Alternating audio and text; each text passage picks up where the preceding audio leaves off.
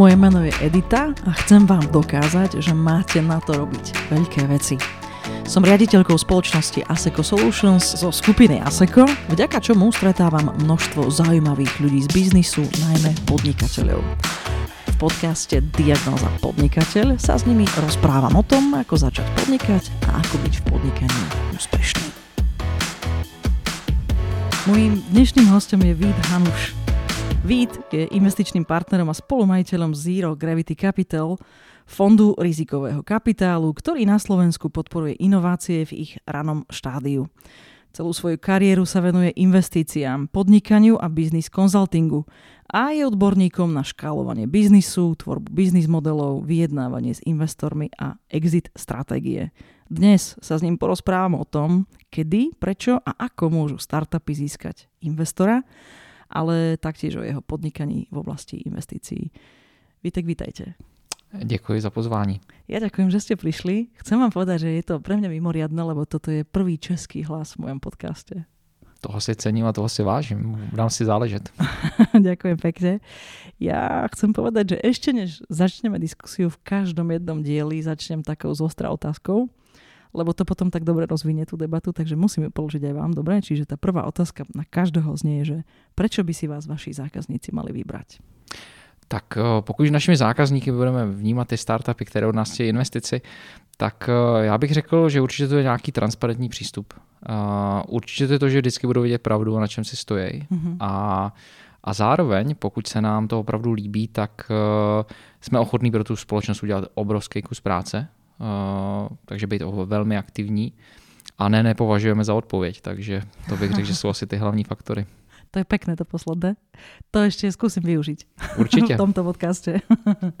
no dobre, eh, dnešnou témou podcastu je, že kedy a ako prijať investora do svojho biznisu, aby som to zopakovala. No ale poďme najprv porozprávať ten váš príbeh, dobre? Takže ja mám prvú takú otázku a skúsme to odpletať. Ako ste sa vy vlastne dostali k tomu, že podnikáte a vedeli ste vždy, že budete podnikat? Určitě ne, tak od dětských let jsem chtěl být vojenským pilotem, k tomu Fakt? jsem bohužel neměl fyzické proporce, takže tam to nebylo možné.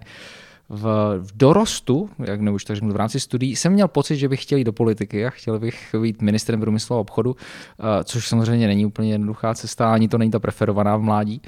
A tak jsem se dostal k tomu nejdřív k zaměstnání samozřejmě a v rámci studií eh, jsem eh, se věnoval i startupům, eh, tím, že jsem se věnoval novým technologiím, inovativním technologiím v rámci svého doktorského studia, tak jsem tak založil nějak první startup, který jsem si zkusil a zjistil jsem, že mě to podnikání vlastně baví.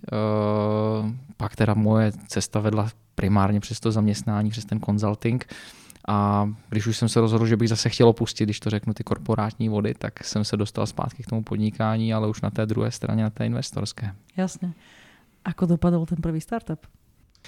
Uh, tak žádný unicorn to nebyl teda, uh, bohužel, ale na druhou stranu byla to společnost, která dokázala uspokojit zákazníky výrobou produktů a uh, dopadlo to tak, že jsme se domluvili vlastně s konkurencí, odprodali jsme to konkurenci, uh, takže byl tam exit uh, a ta firma do dneška nějak existuje, což je pro mě takovou jako satisfakcí. No to určitě, to je vůbec zlý příběh. To, že to je unicorn, ještě neznamená, že to vlastně nebyl pekný příběh. Tak fajn. A teda nevedeli ste vždy, že chcete podnikať, takto ste sa k tomu ale dostali. Možno by sme ešte mohli ale povedať, že prečo ste vy ako Čech tu teraz na Slovensku?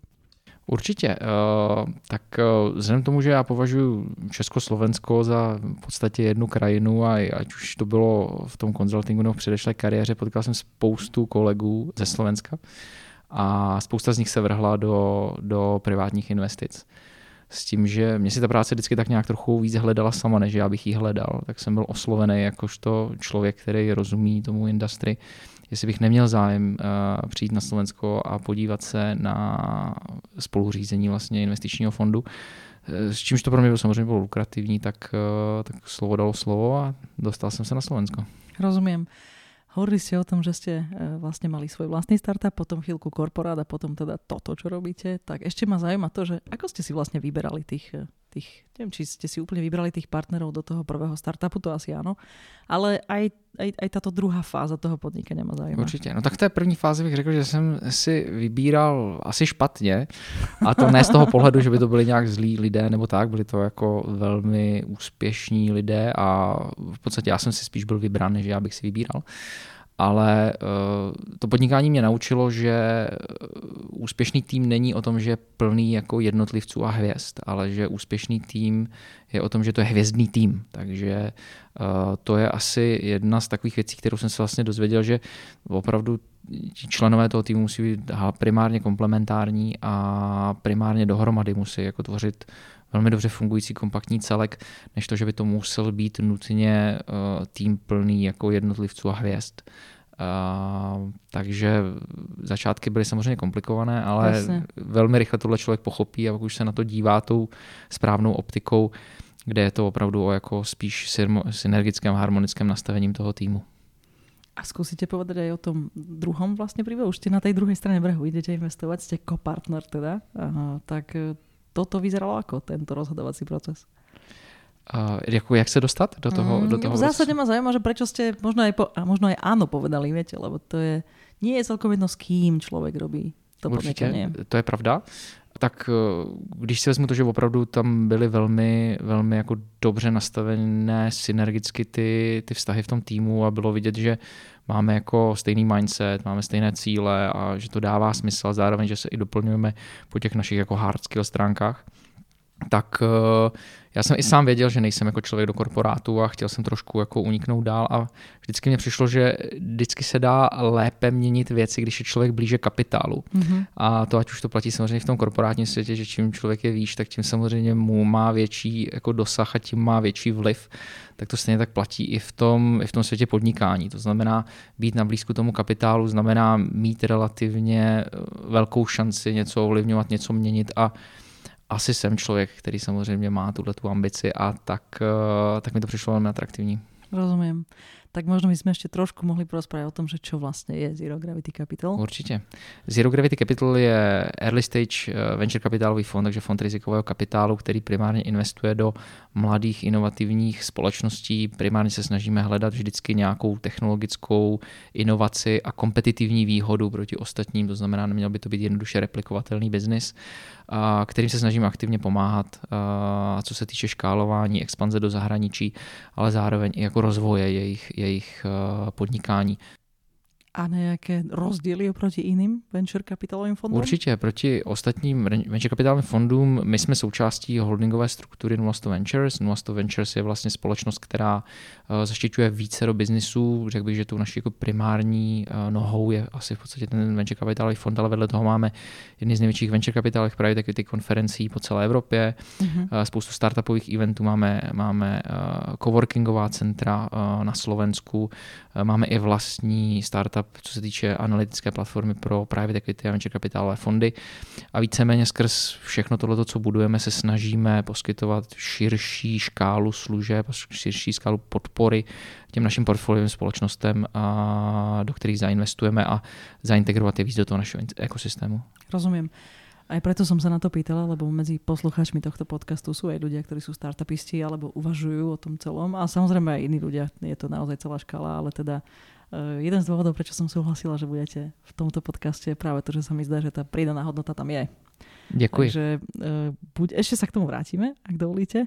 Ale trošku by som teraz chcela otvoriť tú vlastne samotnú odbornú tému toho podcastu, takže uh, pretože nás naozaj počúva kto, poďme normálne, že od piky, poďme od základov a poďme si vysvetliť pár pojmov, lebo uh, moja skúsenosť, pretože už mentorujem nejakú dobu, robím tento podcast, postretala som kadekoho, aj startupy, aj, aj ako veľmi staré firmy a v rôznej zrelosti z rôznych segmentov, tak uh, tí ľudia z toho venture kapitálového sveta a vôbec fondového sveta a potom startupisti, oni už proste plácajú tie, tie, tie názvy, tie pojmy kade tade a žijú v takej ilúzii, že všetci ostatní to vlastne tiež vedia.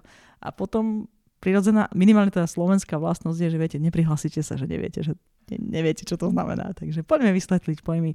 Môžeme skúsiť, e, tak začneme tak, že... Poďme na to. Čo je to pre-seed? Uh, tak pre-seed je v podstatě taková ta nejranější fáze investice, kde velmi často se investuje do společnosti, která nemá ještě ani hotový produkt. V podstatě se jedná ať už do, o investici do, do vize nebo do inovace, do nápadu, který je zase na druhou stranu aspoň nějak zmotněný, to znamená ve, ve fázi plánování, ve fázi uh, prvního započetí s prototypem a podobně, ale je to taková opravdu jako early stage inova, uh, inovace a investice, která se dá investovat. Dobre, tak môžeme rovno aj tie ďalšie fázy. Potom je nejaký seed, potom je series určite, A, určite. aj ďalšie series. Samozřejmě každá ta další series, nebo ty, jak je tady zmiňujeme, tak se uh, odliší, co se týče i regionu. Samozřejmě každý region je trošku specifický a ať už to je velikostí toho, toho investičního tiketu nebo toho, té investice, eh, která se poskytuje, tak i zároveň toho, v jaké fázi se ty startupy nachází, ale víceméně ta sídová je taková, která už má aspoň hotový nějaký první prototyp produktu, už má nějaký letter of intent nebo prvního klienta, to znamená, už je tam něco vidět. Eh, u těch Series A a tedy to už jsou potom společnosti, které už opravdu mají nějakou komerční trakci, už se jim podařilo dosáhnout nějakých prvních výstupů, mm-hmm. mají obrat a už se dá víceméně dívat na tu společnost jako na hotový produkt, kterému se dá tím kapitálem pomáhat a priori v tom růstu a už ne tolik v tom establishmentu. Tak už využijem čas, keď robíme pojmológiu. Ešte si vysvetlíme MVP a potom si vysvetlíme letter of intent. Dobre? Určitě. A co se MVP týče, tak to je minimum viable product. Je to v podstatě první eh, chvíle, kdy společnost vyvine kus produktu nebo kódu nebo softwaru nebo hardwaru nebo čehokoliv, který už nachází u klienta nějaké první praktické využití. To znamená, už se dá nějakým způsobem komercializovat, byť to možná ještě není plný produkt. Takže si to představit jako prototyp vozu, který dokáže už jezdit a dokáže přinést nějakou přidanou hodnotu, byť to ještě nemá všechny airbagy a nemá to ještě všechny sedačky. Dobré, a ten letter of intent? A letter of intent je samozřejmě zájem klienta, eh, který eh, projeví nějakou smluvní formou eh, svůj, svůj zájem vlastně o to, o nákup, budoucí nákup, anebo využití toho produktu, to znamená taková první validace, která je formálně sepsaná do nějaké, dá se říct, kontraktuální podoby, byť ještě se nedá o kontrakt samotný. Jasne. Super, tak ešte si povedzme trošku rozdiely medzi venture kapitálovým fondom a nejakými inými fondami. Nechcem úplne všetky možnosti e, financovania, lebo tých je kopec, ale tak skúsme to porozumieť, že vlastne čo je tá meritorná vec, ktorá je rozdielna. Uh, tak e, rozdílná je ta samozřejmě, že venture kapitálový fond je společnost, která primárně má generovat jako profit a má primárně generovat e, výnos investorům. To znamená, jedná se o investiční vehikl, Oproti ostatním se liší v tom, že velmi často je primárně jedná se o finančního investora, to znamená eh, a priori eh, jeho cílem opravdu je zainvestovat a v nějakém časovém horizontu zhodnotit eh, ten podíl v té společnosti a potom ho prodávat. To znamená, nejedná se často o žádného strategického investora nebo člověka, který by měl nějaký vyšší plán, typu, že by to chtěl držet do nekonečna, anebo že by to chtěl nějak integrovat do, do svého portfolia jiných produktů, takže jedná se čistě o jako finančního investora. A oproti jiným samozřejmě je to rizikový kapitál, to znamená, uh, jsou tam velká rizika, velká očekávání, ale zároveň uh, zajímavé výnosnosti, které se dají očekávat. Oproti jiným samozřejmě uh, máme tady angel investory, to jsou ty, kteří investují primárně jenom do těch nápadů a ještě do takového jako hodně early pre-seedu nebo pre-seedu. Uh, a pak už jsou tady samozřejmě ten growth kapitál nebo uh, institucionální investoři, kteří velmi často investují radši později a nebo ve chvíli, kdy už je vlastně jistota toho, jak ten produkt se může cca vyvíjet a, ten prodej a pomáhá, když to řeknu, s tím větším růstovým kapitálem. Jasně.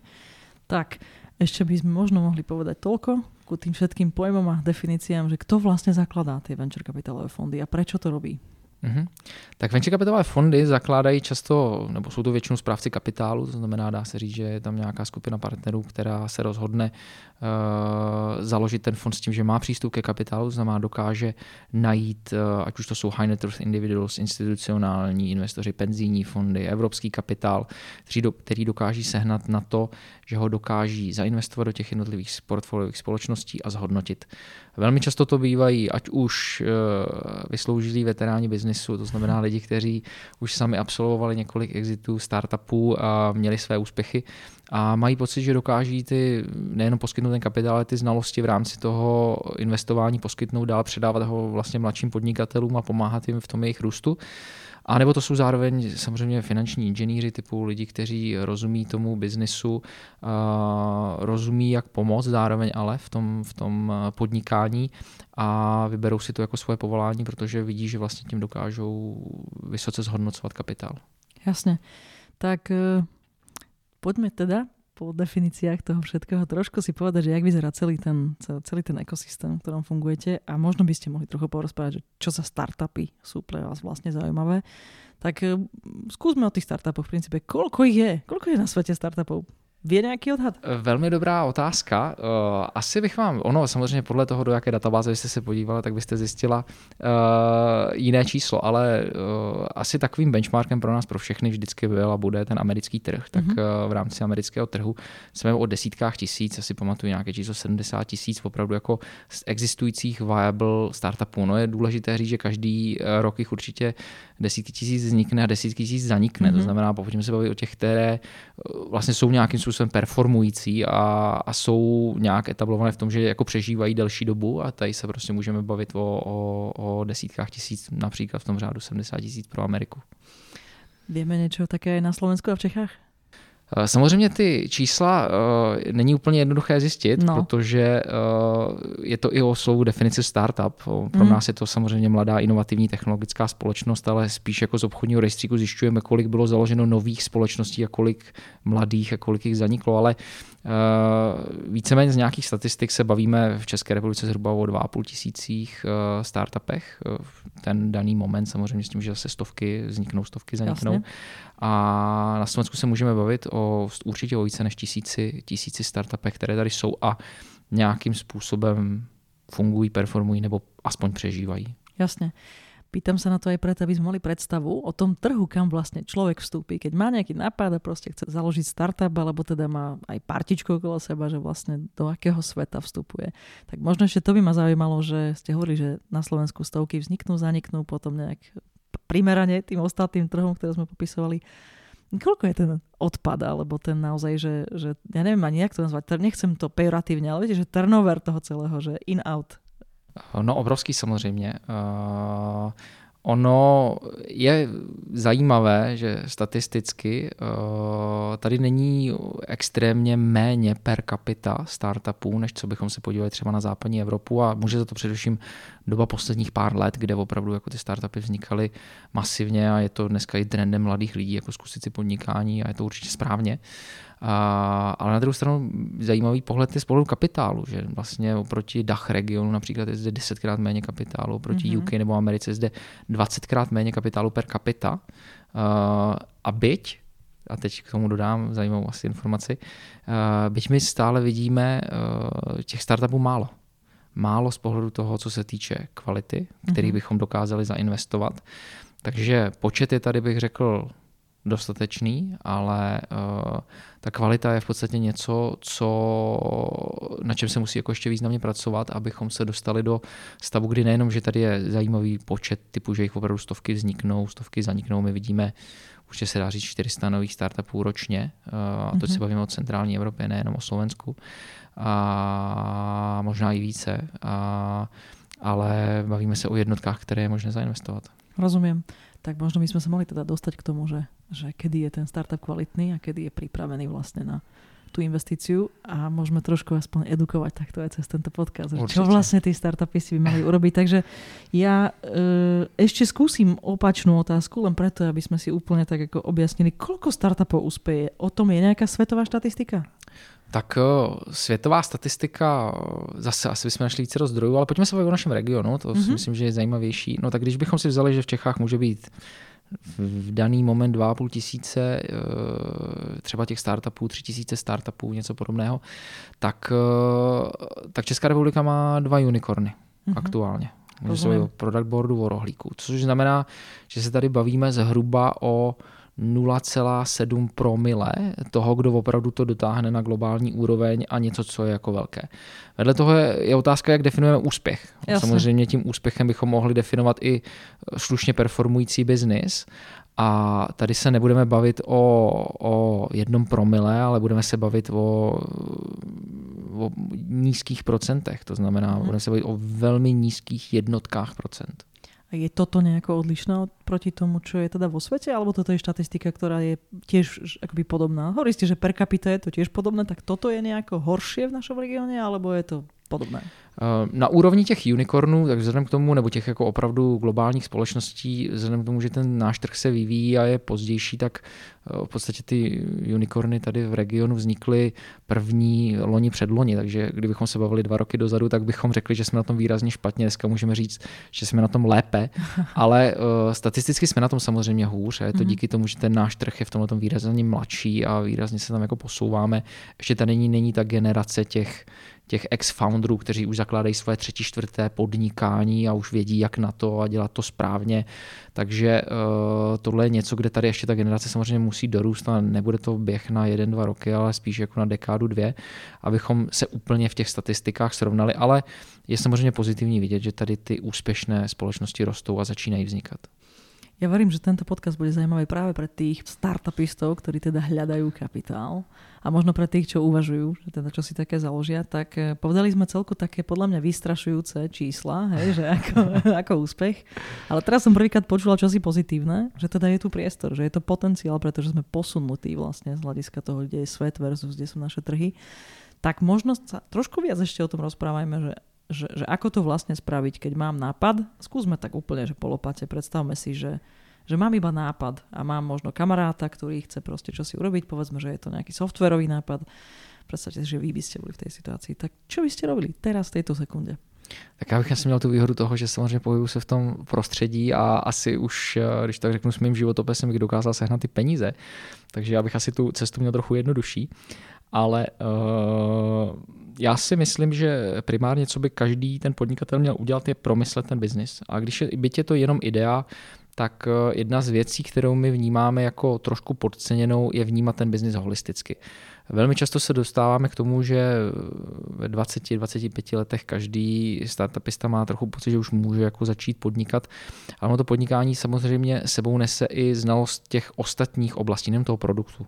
Je to o tom rozumět prodej, je to o tom rozumět, jak nastavit jako pricing eh, model, je to o tom, jak eh, rozumět, jak nastavit eh, smluvní vztahy vlastně s klienty, jak nastavit GDPR, jak si dobře střežit svoje intellectual property, jakým způsobem zacházet se zaměstnanci. A uh, aby ten startup vlastně měl šanci na přežití, tak uh, by žádná z těch domén, byť je to ve fázi ideí, neměla být nedořešená. To znamená, byť ten člověk ještě není ve fázi samozřejmě, kdy má zaměstnance a podobně, ale měl by vědět, že se to řešit musí a že až to, hmm. až to řešit bude mít, že na to potřebuje někoho na účetnictví a práce a mzdy a že potřebuje někoho, kdo mu bude schopný zajistit tuhle tu uh, službu a neměla by žádná z těch věcí být pod, podhodnocena nebo poddimenzovaná, kde my velmi často vnímáme, že spousta z těch startupů jsou jako mladí, talentovaní lidé, kteří mají tu vizi toho produktu, ale už nemají vůbec povědomí o všech těch ostatních hmm. uh, segmentech toho biznisu a to je jedna z věcí, na kterou bychom se určitě měli zaměřit. Takže byste navrhli nějaký inkubátor tím lidem? Inkubátor je určitě jedna, jedna věc, ale druhá je i uh, učit se od těch předchozích. Mm-hmm. Uh, já se domnívám, že nikomu, ať už je to student, nemůže ublížit mít v rámci, uh, v rámci svých studií stáž a podívat se na to, jak funguje například společnost jako Asset, která v podstatě vznikla ve své době historicky bychom mohli říkat jako startup a ano. dosáhla to na, na, na globální úroveň. Podívat se do společnosti jako je Sajik. Jsou to vlastně lokální firmy, které něco vybudovaly a dát si tam aspoň nějaký internship a nějaké kolečko, aby člověk vlastně pochopil, co vůbec je potřeba řešit v takové organizaci, protože ještě to není korporace, takže není to, že to řeknu, stoprocentně proces víc než zákon, ale eh, člověk tam může vidět i ty důležité náležitosti. Ne, ne nadarmo taky statisticky vychází, že úspěšný podnikatel, který to, který to dostane do té Series A, je dneska člověk v Evropě, kterému je mezi 35 a 37 lety. Mm-hmm. Je, je pár Marků Zuckerbergů, kteří dokázali jo. opravdu opustit školu a dotáhnout to až na výsluní Silicon Valley a Wall Street a uh, určitě si myslím, že není třeba vždycky spěchat, uh, ale je potřeba se velmi dobře zamyslet. Mezi tými startupmi alebo ľuďmi, ktorí majú nápad, možno majú aj kúsok už čo si urobené a tak ďalej. Mám ale ľudí, ktorí, teda minimálne v mojom okruhu, čo som stretala, ktorí sú teda niekde zamestnaní, dokonca v rámci tej oblasti, ako rozumejú tomu, že tam je niečo na disrupciu alebo minimálne na vylepšenie a teda sú zamestnaní. No, sú závislí, že už nejakým spôsobom potrebujú ten príjem, možno majú malé dieťa a podobne. E, povedzme, že majú parťáka, obvykle to sú, nie, nie sú jednotlivci, ale povedzme aspoň dvojica. Im by ste čo navrhli? No určitě to nevzdávat. To je asi jako první věc, kterou bych navrhnul. A, a druhotně, uh, já kdybych mohl mluvit za nás jako za investora, tak my samozřejmě chápeme ty potřeby těch lidí a nikdo asi neočekává, že potká hnedka zkušené lidi, kteří nedělají nic jiného, než že se věnují tomu startupu. Pro nás jako pro investora samozřejmě je vždycky důležitý ten výhled. To znamená, když už potkáme člověka, který opravdu je zkušený, eh, má ani ne tak ten nápad, jako spíš už má nějaký prototyp, který nějak na koleni při, to, při té rodině po večerech dal dohromady a je vidět, že se do toho chce pustit, tak pak samozřejmě není problém poskytnout ten kapitál a zároveň očekávat, že v rámci toho kapitálu si člověk z toho nahradí ten výpadek svého příjmu. Mm-hmm. To znamená, bude placený z té investice, ale začne se tomu samozřejmě projektu věnovat naplno.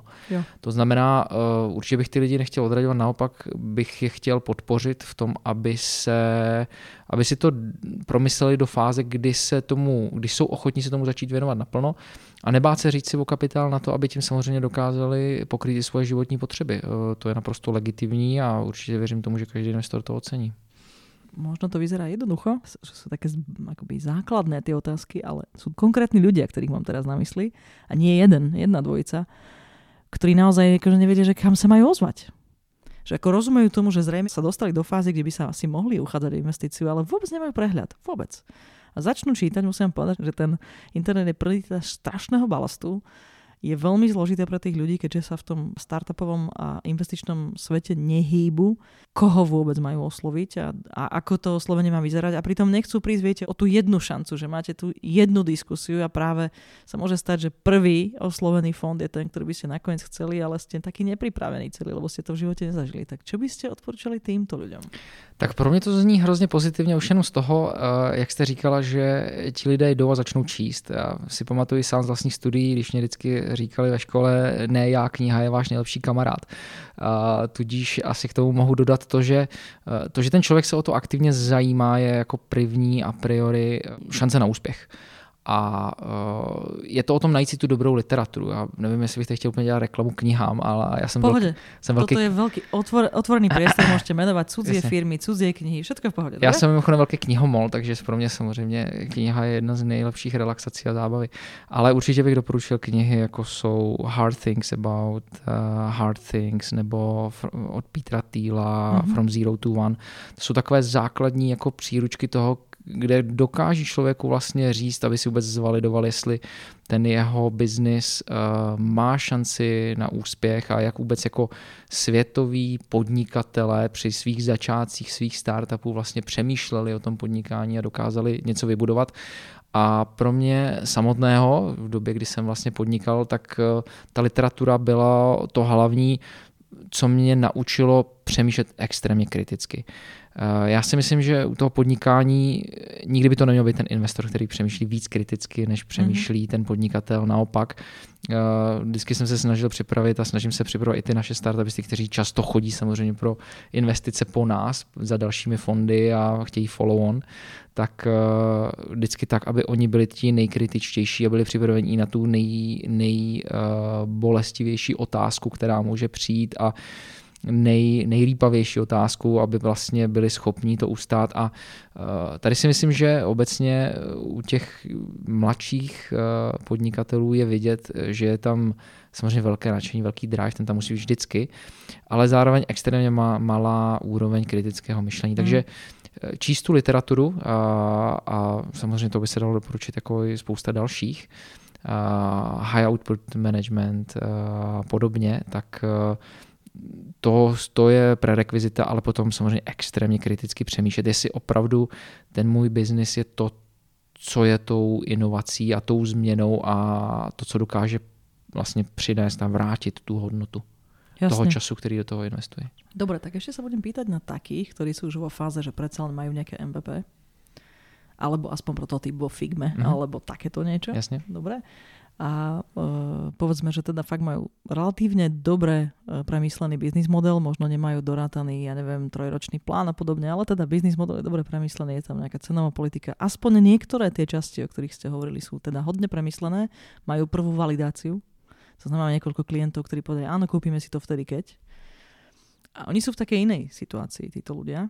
A fakt mám teraz úplne že konkrétnych na mysli, ale, ale nestalo sa to prvýkrát, že takýto ma oslovili oni, oni často premýšľajú, že ako to spraviť, aby vlastne s nimi tí investori nevybabrali. To znamená, že a, a, treba, treba rozumieť, že to je emocia, ktorá je dôležitá, pretože oni vlastne netušia, či ich nejaký konkrétny fond alebo konkrétna druhá strana nepripraví o príliš veľa, alebo naopak príliš malo, či sami nie sú príliš konzervatívni, alebo naopak, či by, či predsa len nestojí za to radšej prísť o podiel, ale proste to úplne inám dostať takú tú tzv. hokejku, hej, to môžeme tiež vysvetliť, čo to znamená Určite. v tomto svete, tak eh, čo by ste odporučili takýmto ľuďom? Tak v první řadě bych doporučil nebát se. Eh, zaznělo tady spousta velmi zajímavých otázek, protože se velmi často setkáváme se, start, se startupisty, kteří mají pocit, že když jim investor nepodepíše eh, NDA, nějaký confidentiality agreement, tak v podstatě, že už jenom tím, že nazdílejí eh, svůj startup, který už možná je v fázi MVP, už to dokonce i něco generuje, že jim někdo sebere ten nápad nebo jim ho ukradne, asi bych v první fázi chtěl jako rozptýlit tyhle ty obavy hmm. v tom, že investor nemá zájem, když to řeknu, brát jako malopodnikatelům jejich malopodnikání. Hmm. A většinou to nemá ani kapacitu, ani chuť a víceméně hledá opravdu ten talent, který mu dokáže zhodnotit ten kapitál. A takže tam je jako spousta obav, které bych řekl, že jsou liché, a, ale aby se ten člověk nespálil, tak samozřejmě to je jako velmi, velmi validní otázka. A tam bych doporučil tu kredibilitu. Tak ono samozřejmě na tom trhu, a to je o tom pobavit se trošku s těmi komunitami, tak je tady, jsou tady ať už akcelerátory, ale jsou tady i různé meetupy, jsou tady konference. Když už ten člověk si dokáže o víkendu najít čas, tak opravdu si najít, jestli se někde nachází nějaká konference tady v regionu a oni jsou každou chvilku nějaká opravdu se tam jít podívat a pobavit se s těmi ostatními podnikateli, zeptat se někoho. Ono na konci dne těch kredibilních fondů uh, není mnoho mm-hmm. a opravdu ten jako kredibilní investor se a priori nebude snažit toho startupistu ani okrást, ani se nebude snažit mu nějak ublížit. On byl sám proti sobě. Eh, my sami, kdybychom přišli do startupu a vzali jsme si v něm 40% podíl, s velkou pravděpodobností už po nás nikdo nebude chtít investovat eh, v té vlastnické struktuře, už tam budeme svítit jako, dá se říct, skoro majoritní podílník. To znamená, my bychom zabili potenciál toho růstu a byli bychom sami proti sobě. A každý fond, který takhle přemýšlí a každý kredibilní fond, který my tady známe, tak takhle přemýšlí. To znamená, eh, samozřejmě vždycky je dobré mít tam nějaký malý upside a malý benefit a každý ho to potěší, ať už na straně toho zakladatele, tak nás jako fondu, ale asi bychom nikdy nešli mimo nějaké, když to řeknu, hranice eh, toho, co nám připadá zdravé pro to podnikání a eh, ten člověk by si měl zjistit, který fond takhle přemýšlí a který takhle nepřemýšlí a od těch, kteří takto nepřemýšlí, se ten kapitální neptat. Jasně. Mám pár otázok, ktoré sú takto, že z rôzneho uhla, ale všetky sa týkajú toho, aby sa teda lepšie vedeli tí ľudia, ktorí prípadne hľadajú kapitál rozhodovať. Tak e, mali by tí ľudia, povedzme teda, že vyslovne hovoríme o, o startupe, ktorý má nejaké MVP, už teda takto presne hľadá kredibilný fond, mali by tí ľudia uvažovať už vtedy o konci. A koncom myslím to, že chcem urobiť exit alebo chcem mm, si tú firmu navždy ponechať do konca svojho života. tak to myslím ten koniec. Čiže mali by už vtedy uvažovať o tých dlhodobých veciach? Alebo to je skôr akože na neprospech veci? Uh, ano i ne. Já si myslím, že by měli přemýšlet, ale ne konkrétně o tom, jak bude vypadat ten exit. Ono samozřejmě přemýšlet o tom, jak bude vypadat exit, velmi často u těch early stage společností je věštění z křišťálové koule. O čem by ale měli přemýšlet, není o tom, jak bude vypadat ten exit, ale jak vypadá potenciál té společnosti. Mm-hmm. A to si myslím, že je něco, o čem velmi často nepřemýšlí. Oni samozřejmě vidí nějakou lokální díru na trhu, Eh, kterou mohou nějakým způsobem obsloužit svým produktem, ale velmi často už nevidí, co má být ten další krok. Když bych to měl připodobnit k softwarovému biznisu, eh, můžeme se podívat na nějakou aplikaci, feature nebo program, který v něčem inkrementálně pomáhá, ale my sami už často jako investoři vidíme, že tohle je business case, který bude fungovat 3-4 roky. Mm-hmm. A otázka zní, co potom? Jako, je teda vaše ambice opravdu jít a pivotovat to dál, rozšiřovat ten produkt, jít do jiné vertikály produktové nebo to teda prodat. To znamená přemýšlet, jaký je ten potenciál. Je to jenom teda na lokálním trhu tenhle ten potenciál, anebo s tím se jít do zahraničí. Co je vlastně ten další krok, který jako podnikatel chci dělat? Je to to, že chci s tímto konkrétním produktem expandovat do zahraničí, anebo radši si najít specifické trhy, na kterých chci působit a tam rozšiřovat třeba tu moji produktovou škálu. A toto jsou věci, o kterých velmi často ty podnikatele nepřemýšlí hmm. a přemýšlí jenom o tom aktuálním nápadu, ale my samozřejmě, abychom chránili hodnotu té investice, potřebujeme přemýšlet už o dva, o tři kroky dál a neúplně rádi to za ty naše společnosti vymýšlíme, nebo spíš, když už bychom to za ně museli vymýšlet, tak radši od té investice ustoupíme. Takže není to čistě o tom exitu a přemýšlet o tom, jak se budu válet uh, po, na Bahamách pod slunečníkem, ale uh, přemýšlet o tom, jaký je vlastně bez potenciál toho produktu, jaký je potenciál toho trhu, co s tím chci dělat do budoucna. A jestli na konci dne se objeví dobrá nabídka za pět let na odkup, anebo super akviziční nabídka na nějaký merger a další růst, eh, to si myslím, že ukáže už ta samotná trakce toho komerčního produktu. Jasně. Tak těž z jiného ale pokračujeme v této linii. Ako sa v takom kontexte rozhodovať, že čo je to vlastne že za podiel, ktorý som ochotný za tie investície vymeniť. Jedna vec je, čo je ten človek ochotný, alebo tá, tá, tá dvojica, alebo už tým. A druhá vec je samozrejme, čo je taký štandard. Takže skúsime mm-hmm. toto trošku. Určitě. Tak asi bychom se tady mohli bavit o valuačních metodách, kde v tom early stage je to vždycky samozřejmě trošku komplikované. Na druhou stranu jsou tady metody, ať už to je replicable, comparable, Berkus model, benchmarky, multiply. Asi bychom našli spoustu jako metod, jak by se to dalo technicky valuovat dělat a jak se to samozřejmě taky dělá. Ale eh, je tam asi, je tam asi takový nějaký jako benchmark toho, že pokud se, vždycky je to samozřejmě závislé na, sta, na stage té společnosti, jaké fázi se nachází, to znamená pokročilosti a zároveň uh, kolik toho kapitálu potřebuje. Ono samozřejmě, když je to společnost, která je hodně early a potřebuje velký kapitál, tak ten investor si nemůže říct extrémně malý jako podíl v té společnosti, protože by to, protože by to nevykompenzovalo hmm. budoucnu ta návratnost. Ale vedle toho zároveň nemůže to být ani ten druhý extrém, kde ta společnost je hodně early stage, má obrovskou valuaci a má extrémně malý podíl pro investor investora, protože nejhorší, co se může v budoucnu stát, je ten down round, typu jakože opravdu hodnota společnosti v čase klesá, protože tomu jsou skeptičtí ostatní investoři, že to nikdo nechtějí investovat, velmi často to končí bankrotem. Takže eh, já bych řekl, že eh, v tom early stage eh, v závislosti na potřebě velikosti kapitálu a toho by investor většinou nebral přes 25 až 30% ve společnosti podílu ale zase zároveň, pokud ten investor opravdu to myslí vážně a chce to dělat aktivně a chce tomu věnovat e, zdroje, kapacity, čas a chce vypomoct si více do věcmi a investuje v dlouhodobém horizontu, e, s velkou pravděpodobností by si nevzal pod 10%. E, Jasně. To by si myslím, že připadalo relativně málo. To by musela být víc pasivní investice nebo už opravdu pokročilá společnost s menším, s menším kapitálovým vstupem. Raz som sa rozprával s jedným človekom z takéhoto ako investičného uh, sveta a ten mi povedal, že existuje určitá vec, že teda uh, keď sa vie, že bude niekoľko kôl toho raisingu kapitálu, tak tá úvaha je taká, že aj po tom poslednom kole by ten founder nemal mať menej ako majoritu a keď už není to objektívna majorita, tak aspoň zabezpečená prostredníctvom zmluv zakladateľských a povedzme shareholder zmluv. Toto je prúpovídka toho človeka alebo pravda? Uh, No, asi bych ji nedefinoval přesně takto, ale musím, musím potvrdit, že eh, čím dál tím víc častěji, tím, že se potkáváme se zahraničními zakladateli nebo, nebo slovenskými zakladateli, kteří žili dlouhodobou v zahraničí, už tam nějaký biznis dělali, vrací se sem zpátky na Slovensko, což je pozitivní dělat ten biznis tady nebo odsud, tak eh, se potkáváme s tím, že oni velmi dobře přemýšlejí o tom, kolik vlastně toho podílu si mohou dovolit dát dneska, kolik ho budou potřebovat dát za dva roky a mhm. kolik mm-hmm. za čtyři roky, aby v podstatě oni ne nestratili tu kontrolu, ale zároveň bylo to lukrativní pro každého dalšího budoucího investora a zároveň bylo to lukrativní pro ně, aby jednoho dne, když si řeknou, že ten investiční horizont nebo celý, celá životní perioda toho jejich projektu je 8-10 let, aby v podstatě odcházeli s něčím, s čím budou spokojení.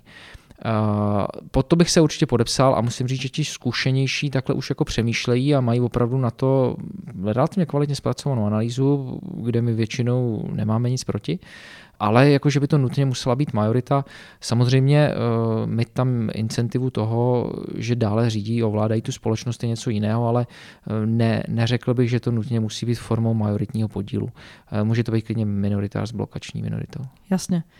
Dobre, tak Trošku sa poďme rozprávať o tom, že čo je to škálovanie biznisu, lebo viem, že s týmto pomáhate tým startupom, aby oni sa zrozumeli, že čo je to tá služba, ktorá je pridaná uh, hodnota, oproti tomu, keď je to naozaj len bohapustá investícia. Rozumím. Tak ty bohapusté investice snažíme raději nedělat, ale uh, co se týče toho škálování, tak škálování je právě v té fázi, kdy už uh, ta společnost má, nějak, má, nějak, má ten produkt hotový a už má vlastně dá se říct, nastavený ten obchodní model, tak v tu chvíli přichází fáze, kdy ten kapitál pomáhá primárně k tomu, aby eh, ta firma mohla růst. A teď nejenom co se týče produktů, technologie a, a HR, ale co se týče primárně expanze na nové trhy, mm-hmm. oslovování nových klientů, vstupování do nových vertikál, to je vlastně to škálování. Takže ta pomoc tím škálování fakticky znamená pomoc s těmi obchodními aktivitami, kde to začíná těmi nejzákladnějšími, což je nějaké otevírání dveří u potenciálních klientů nebo pomáhání s resellerskými eh, modely a hmm. kanálovým prodejem a, a nastavováním vlastně nějaké, nějaké expandovatelné, levně expandovatelné obchodní strategie, aby ta společnost dokázala růst, ať co se týče na daném trhu z pohledu tržního podílu, tak i zároveň zahraniční expanze. Vy radíte hlavně radami, alebo naozaj tam aj môže ísť nejaký management? To znamená, že aj nejaký aktívny výkon, alebo naozaj od investora vášho typu sa dá čakať len teda e, takéto podhubie a, a rady?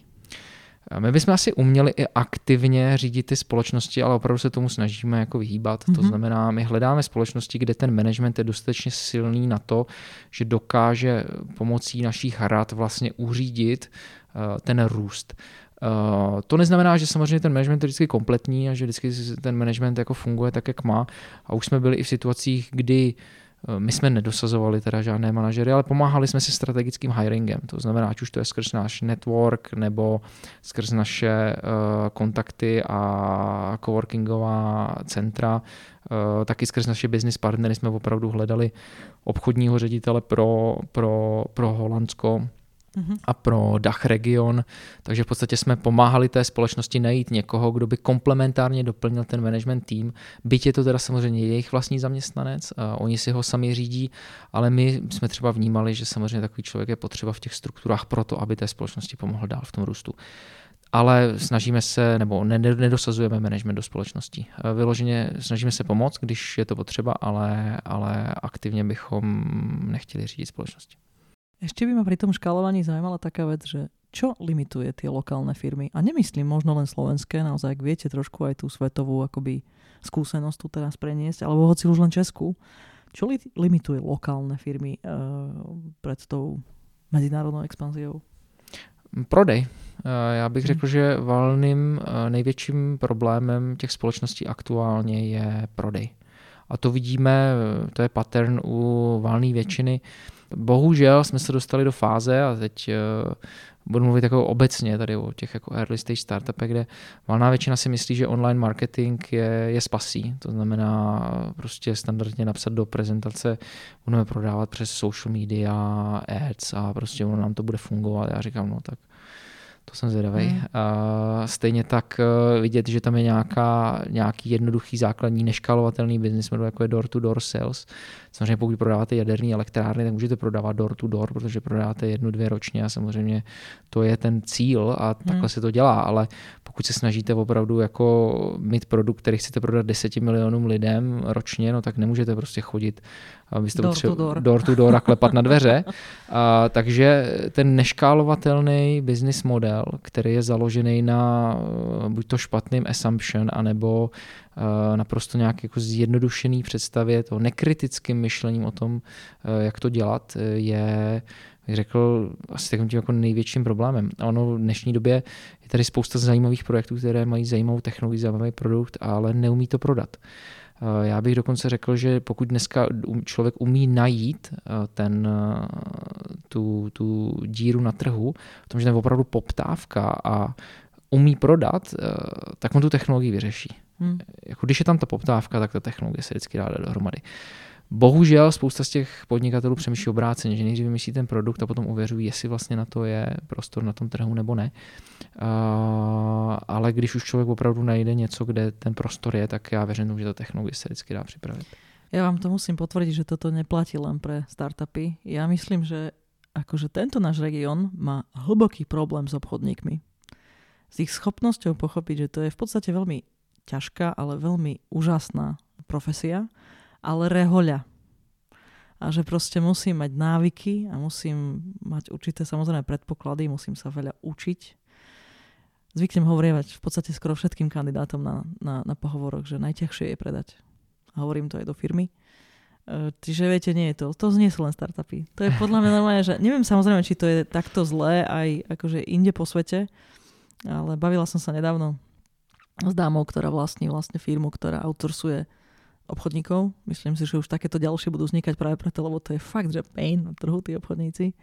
A ona im povedala, že proste 1,5 roka je aktuálne ten tá obratka obchodníka na trhu. Takže to sú není len foundery, to je proste hlboký, hlboký pain. A väčšina firiem neustále hľadá obchodníkov, viete, takže, takže sa to stane aj v zrelej firme, ako je naša. A já tak uh, nemůžu říct, že by mě to těšilo, ta informace, byť to, byť to potvrzuje samozřejmě to, to, to, co jsme si mysleli, ale myslím si, že to je zároveň i o velké schopnosti inovovat ten produkt, ale o malý schopnosti inovovat ten prodej. Hmm. My vnímáme samozřejmě ten prodej z více aspektů a tyhle ty dva kanály, které jsem zmínil, jsou asi ty nejzákladnější. Bohužel je to nedostatkem edukace, kde samozřejmě Američan se umí úplně jinak prodat, když my vidíme západní eh, startupy a startupisty, hmm. kteří nám nabízejí svůj pitch deck, tak oni umějí prodat sami sebe, oni umějí prodat všechno, byť zatím často nebývá ten fundament kde my, když už tam něco máme, tak to ale neumíme prodat, hmm. Eh, což je ten problém. A začíná to pro mě tou edukací, opravdu jako studovat, jaké jsou business modely, co se vůbec nachází. Teď zrovna jsem jednomu startupu posílal takový deck asi 100, 100 business modelů světových firm a až jsem si říkal, že mě překvapuje, že vůbec jako já vůbec tohle to musím hledat, když to hmm. bylo tak jednoduché to najít a, pro tu společnost. Takže eh, je je to prostě o tom samostudiu no, a o tom vzdělávání se v těch ostatních oblastech, než které jsou samozřejmě core businessem a té společnosti. A to si myslím, že je trochu nedostatečné. Jo, chápem to. Ešte som našla ďalší pojem, čo vysvetlíme, napriek tomu, že ja vám rozumiem. Vysvetlíme, čo je pitch deck. Pitch deck. Pitch deck je prezentace, uh-huh. která vlastně v tom našem investičním uh, tom uh, pojetí vlastně takový teaser. Jedná se o zjednodušenou prezentaci, kde v rámci eh, jednotek až desítek slajdů eh, se vysvětlí vlastně nejenom produkt, ale jak vypadá obchodní model, jak vypadá go-to-market strategie, jak vypadá tým, eh, jak vypadají základní finance, to znamená každá ta jedna oblast tam má vlastně ten jeden, jeden screen.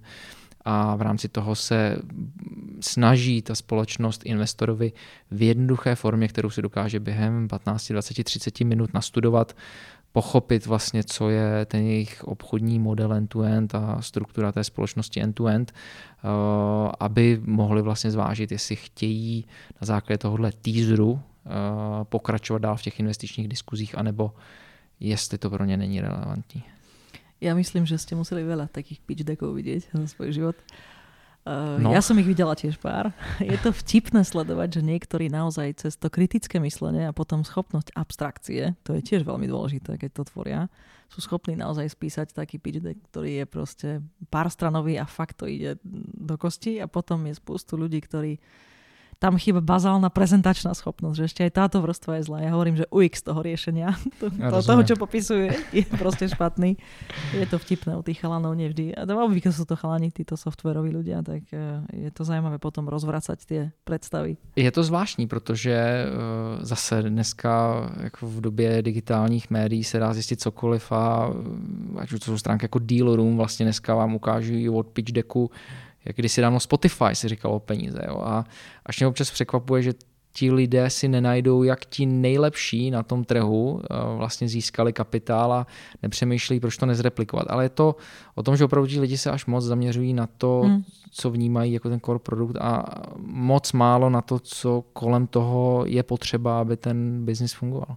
Ja mám trošku kritický náhľad na týchto ľudí, lebo sú teda o dekádu mladší odo mňa a to nie je problém, možno často je o dve, žiaľ už. Eh, ale myslím si, že ešte naša generácia bola naučená toto takto sadnúť a poctivo proste makať a naozaj bohužiaľ nechcem to generalizovať, ale proste moja skúsenosť je s tými lokálnymi, že mnohí akoby majú, ja to hovorím, že attention span majú dve sekundy. že proste je problém, aby sedeli a pozreli a proste vnímali. A potom naopak, keď stretnete tých mimoriadných, tak oni sú skutočne že mimoriadní. A o tých ja potom zvyknem hovoriť, že toto sú ľudia, čo nás nahradia. ja súhlasím. Takže uh, no, nie je veľmi sklonu učiť sa a vlastne neustále na sebe pracovať. To je žiaľ vec, ktorú pozorujem, že tak sa vytráca z toho trhu práce. A aj teda no, nie len medzi foundermi, naozaj proste aj medzi zamestnancami a, a kandidátmi na všelijaké pozície. Už máme kadejaké spolupráce, aj také, že sú to všelijakí freelanceri, ktorí len čiastočne robia všelijaké modely teraz povstali ale vo všeobecnosti to žiaľ na tom našom uh, trhu hodně chýba. Tak ne nadarmo vlastně se no, jako aktuální statistiky ukazují, že lidé nechtějí číst a že vlastně článek v novinách delší než uh, tři minuty čtení už je vlastně dlouhý a lidi ho radši nečtou, než by si ho přečetli. A asi to jenom potvrzuje to, o čem se tady bavíme. No. Jo, jo, jo. Tak, podľa mňa je čas teraz na nejakú vtipnú príhodu.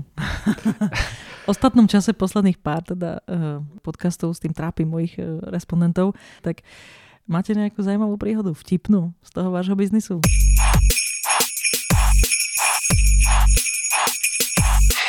Já bych jich asi mohl prezentovat spoustu, ale vzhledem tomu, že bych nerad někoho urazil a taky nás u spousty z těch vlastně diskuzí, u všech těch diskuzí nás váže confidentiality, tak uh, zkusím jednu takovou, která mi přišla trošku kuriozní. Uh, doufám, že přijde i vtipná. Uh, pamatuji si jednu společnost, kde jsme měli technologický startup, který se vlastně věnoval healthcare technologiím, takže byla to technologie, která měla primárně sloužit léčení lidí a bylo, bylo to jako docela seriózní prezentace a byli tam zakladatelé a zároveň jako jejich nějaký, nějací finanční zástupci.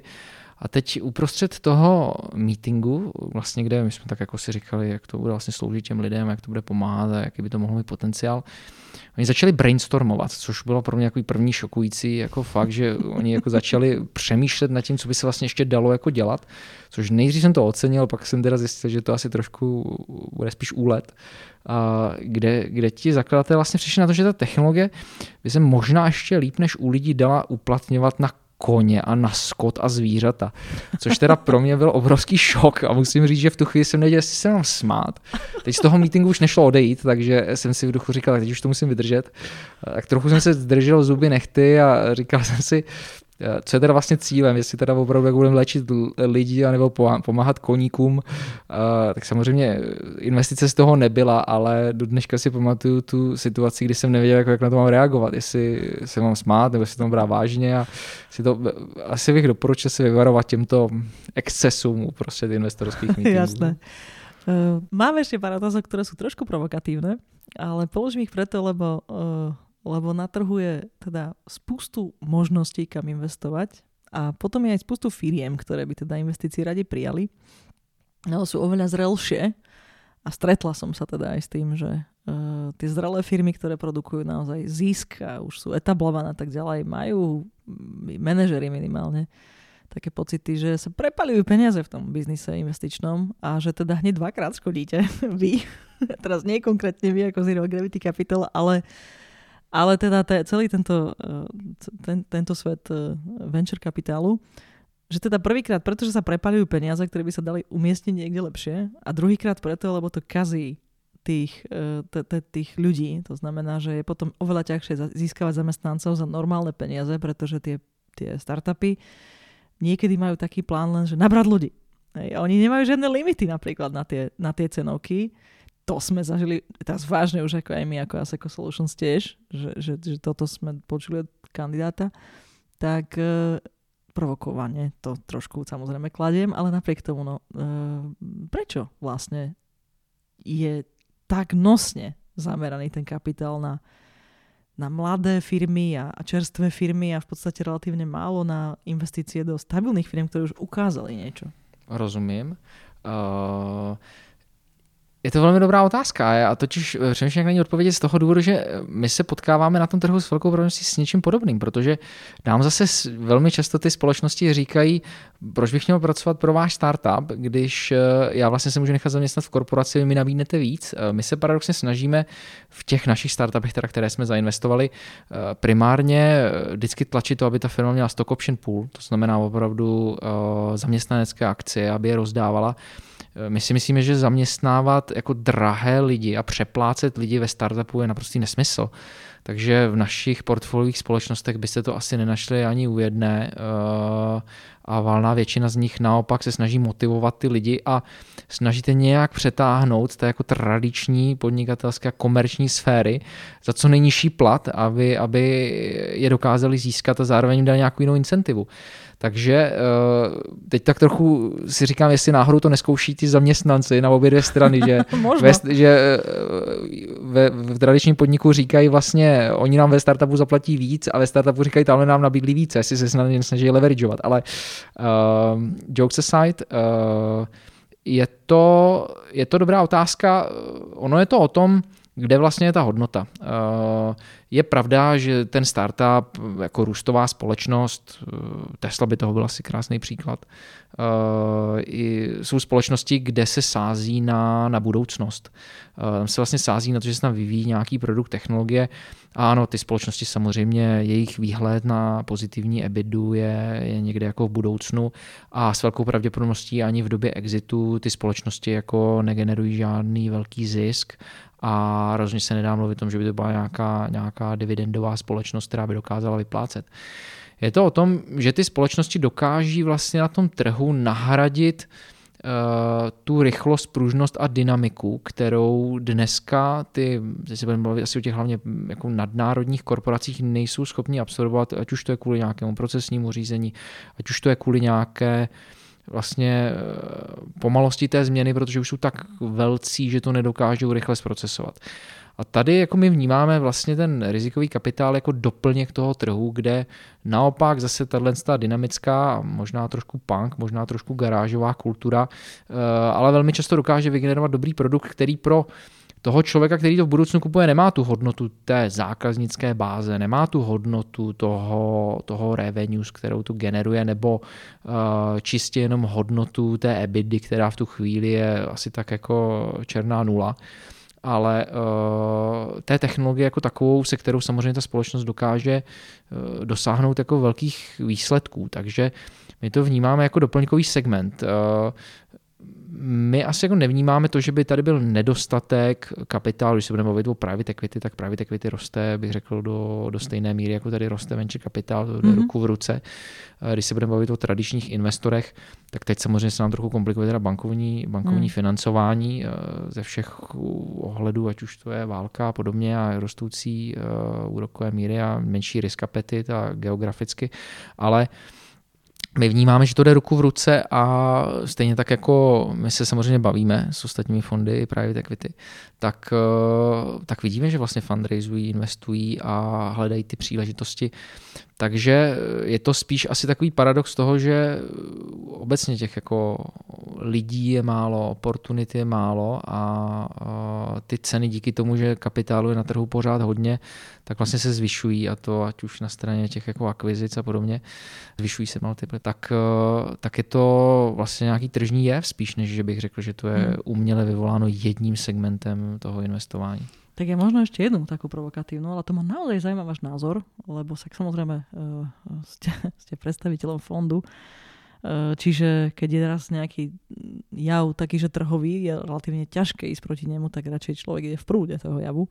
Uh, musím vám povedať, že v entitách, ktoré sú teda zrelé, produkujú zisk, je spustu firiem po trhu, ktorí teda tiež chcú nakupovať. A za posledných 10 rokov proste úplne evidentne je viditeľný jav, že multiply išli tak hore, že aj firmy, ktoré si tie multiply vôbec nezaslúžia, vlastne si ich pýtajú a výsledkom toho je, že niektoré akvizičné procesy sú úplne nemožné, pretože keď zrelá firma kupuje inú zrelú alebo dokonca starú firmu, kde už sú, je zaujímavý len treba kmeň zákazníkov a k tomu povedzme ten produkt je prestarlý a bude treba investovať tak ďalej, tak určite nemôže nabízať proste multiple, že 30 a 50 a takéto šialenosti, čo proste robia fondy. Hej. A tam je naozaj také vnútorné presvedčenie, že tie fondy sa chovajú samozrejme logicky z pohľadu kapitálu, ale v podstate neeticky v tom zmysle, že, že uh, keďže je to krátka investícia, povedzme trojročná, tak v podstate jediné, čo ich zaujíma, zaujíma, aby ten ďalší fond, čo nakúpi, to nakúpil s väčším multiplom.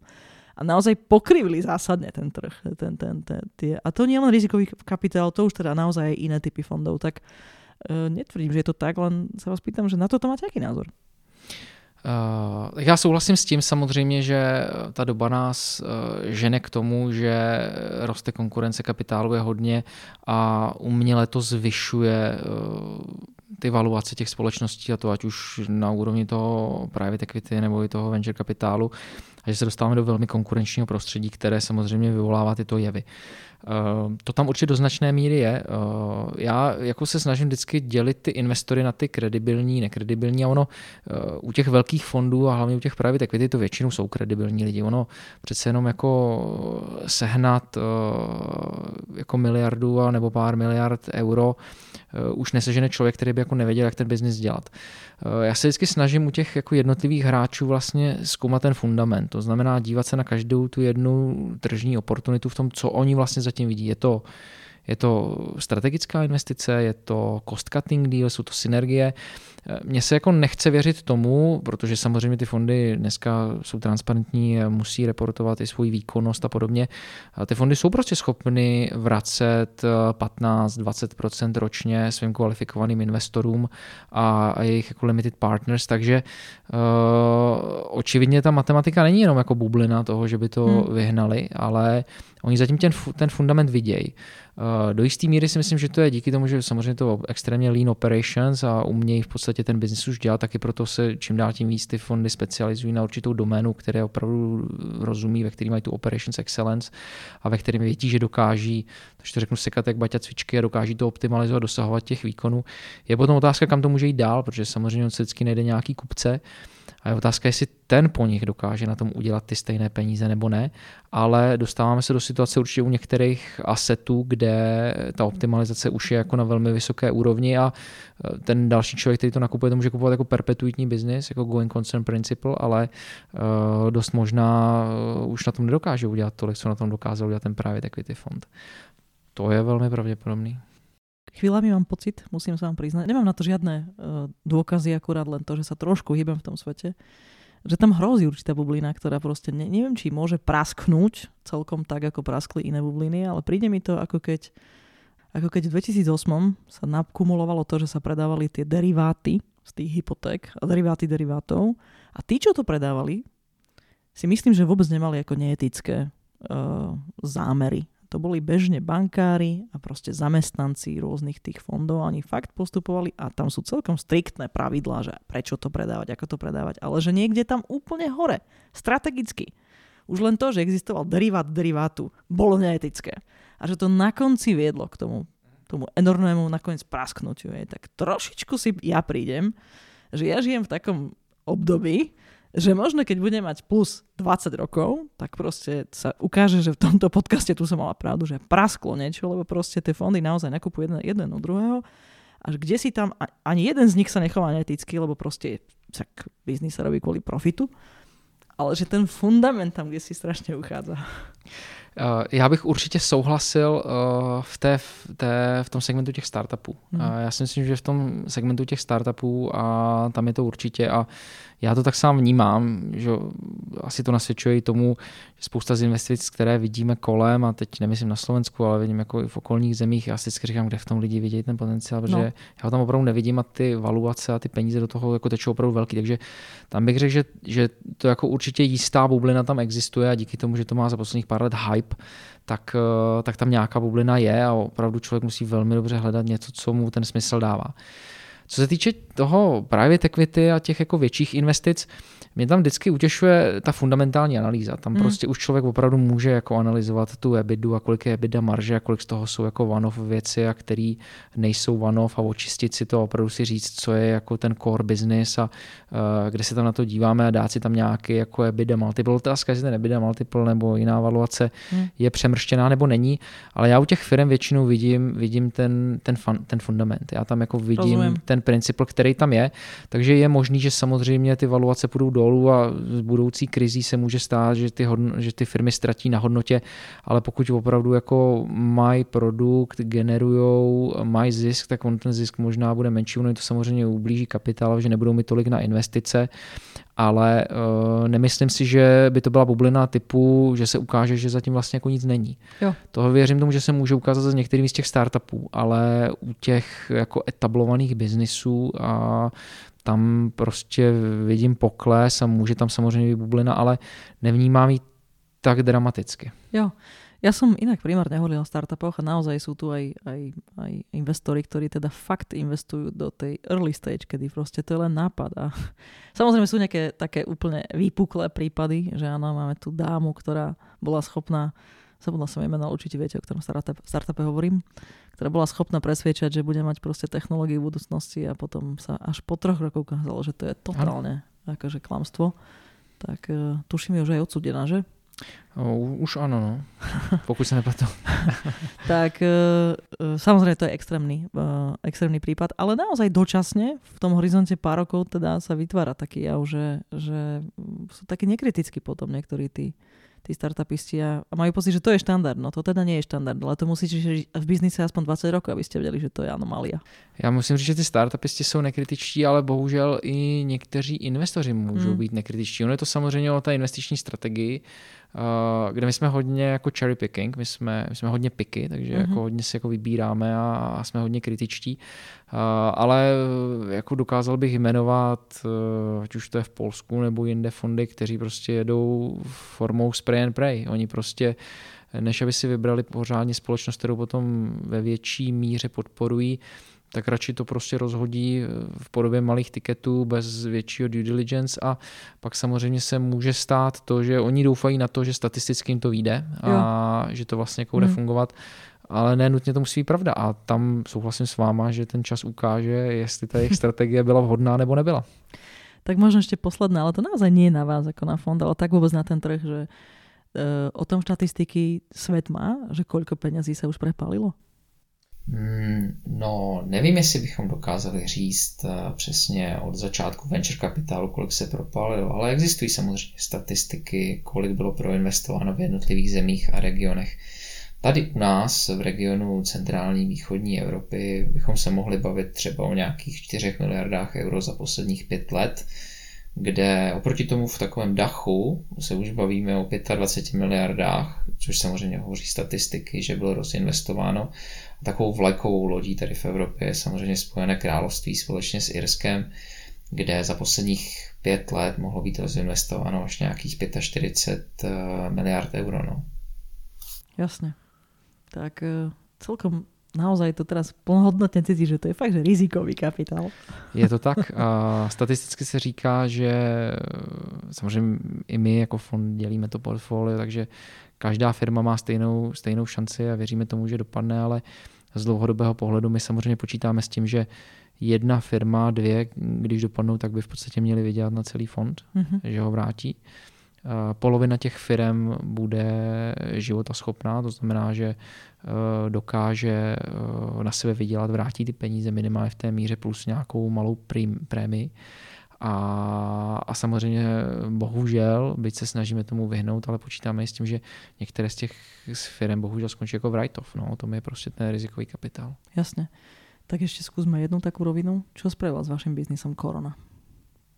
No, nejdřív jsme určitě byli velmi skeptičtí, ale uh, já musím říct, že, že v podstatě skoro nic. Mm-hmm. Uh, naučila nás oddělit, nebo oddělila obecně na tom trhu zrno od plev. To znamená, mm-hmm. spousta startupů, které nebyly života schopné, tak to vyčistilo.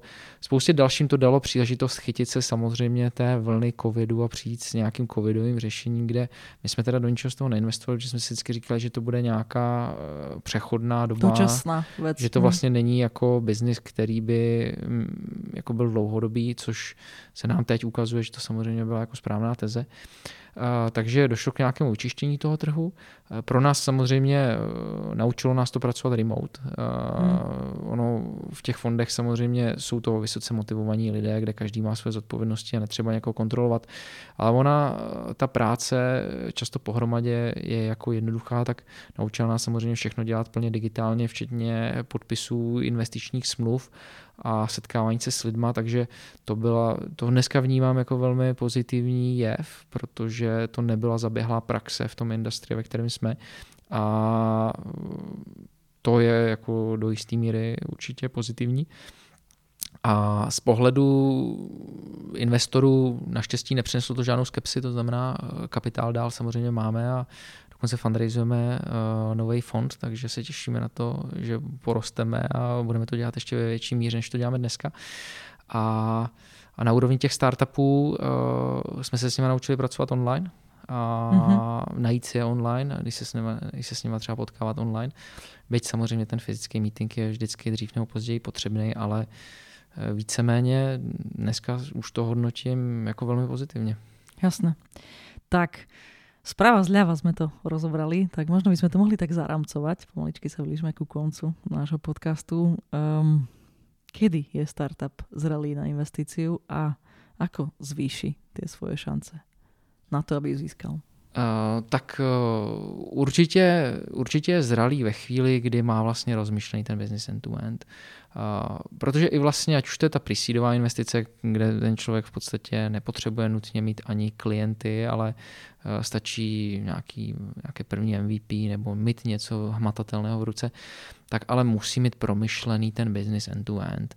To je prostě nedílná součást. Jít opravdu jenom s myšlenkou, aniž by bylo promyšlené, jak bude vypadat obchodní model, jak bude vypadat pricing, uh, jak bude vypadat uh, legální stránka, co to vlastně vůbec znamená to budovat, jestli to bude na jakých trzích to má potenciál, tak bez toho promyšlení end-to-end samozřejmě nemá cenu asi ani se s někým jako bavit o investici. Tam se většinou říká, že v této fázi dává smysl to investovat ze třech F, což jsou Friends, Family and Fools. Mm-hmm. Takže to je asi taková, to, je jako, to je asi ta první, jako na kterou by se člověk měl zamyslet v této fázi, ale uh, pak je otázka, kdy člověk chce fundraizovat. Samozřejmě pokud si dokáže vybudovat nějaké MVP a dostat to dál, tak uh, vlastně, když nepotřebuje ten kapitál, není potřeba pro něj chodit zbytečně dopředu, je to zase jako další kolo navíc, další dilution. Hmm.